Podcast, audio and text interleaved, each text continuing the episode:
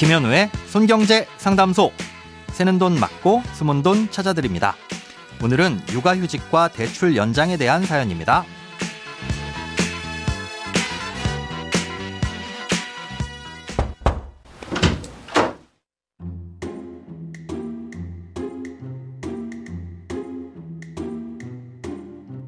안녕하세요. 내년에 출산 예정인 예비 아빠입니다. 현재 연봉은 5천만 원 정도이고요. 신용대출이 7천만 원 있습니다. 2019년에 대출을 받아서 매년 9월마다 대출을 연장하고 있는 중인데요. 내년 7월에 아이를 출산하게 되면 육아휴직을 사용할 예정입니다. 육아휴직을 하게 되면 내년 소득이 줄어들 텐데 그러면 신용대출에 영향이 있을까요? 혹시 금리가 인상되거나 줄어든 소득에 따라 일정 금액을 상환해야 하는 건 아닌지 걱정입니다. 그리고 출산 시 육아휴직 급여나 다른 수당들은 소득으로 인정을 받을 수 있는 건지, 있다면 아빠와 엄마 중 누구의 소득으로 잡히는 건지 궁금합니다. 질문이 여러 가지로 많은데 알려주시면 감사하겠습니다.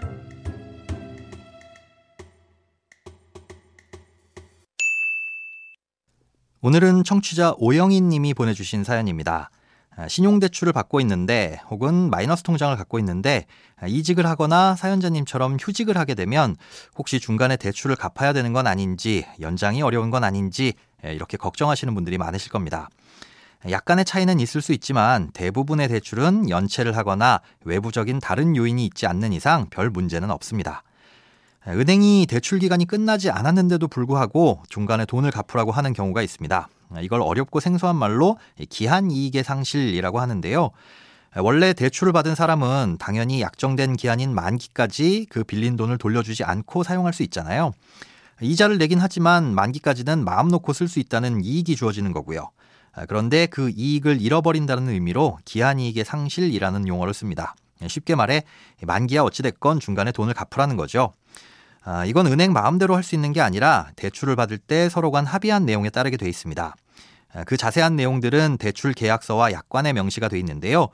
담보대출과 신용대출이 조금 다르긴 하지만 공통적으로 중간에 채무자가 해당 대출을 일정 기간 이상 연체를 하는 경우라든가 아니면 다른 금융회사에서 받은 대출을 연체해서 신용도가 현저히 떨어지게 됐을 때 은행은 중간에 상환을 요구할 수 있습니다.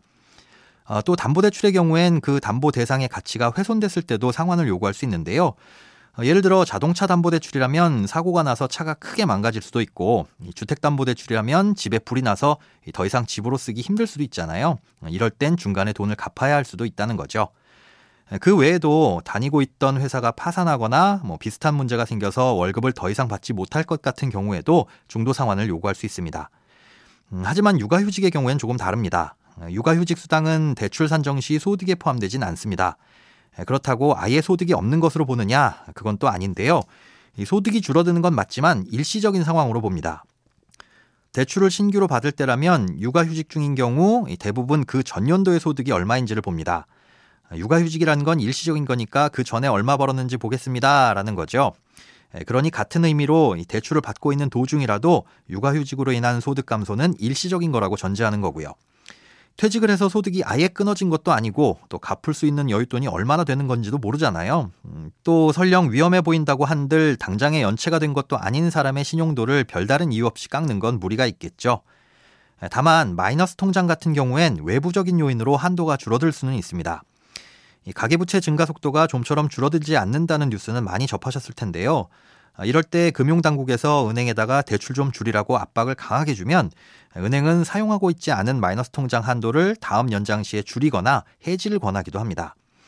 하지만 이런 특수한 경우가 아니면 연장에 문제가 있진 않을 텐데요. 그렇더라도 소득이 줄어들면 연체 위험은 커지게 되는 거니까 출산 전에 비상금은 충분히 확보해 두시기 바랍니다. 돈에 관련된 어떤 고민이든 상관없습니다. imbc.com 손에 잡히는 경제 홈페이지로 들어오셔서 고민 상담 게시판에 사연 남겨주세요. 새는 돈 맞고 숨은 돈 찾아드리는 손경제 상담소. 내일 다시 만나요.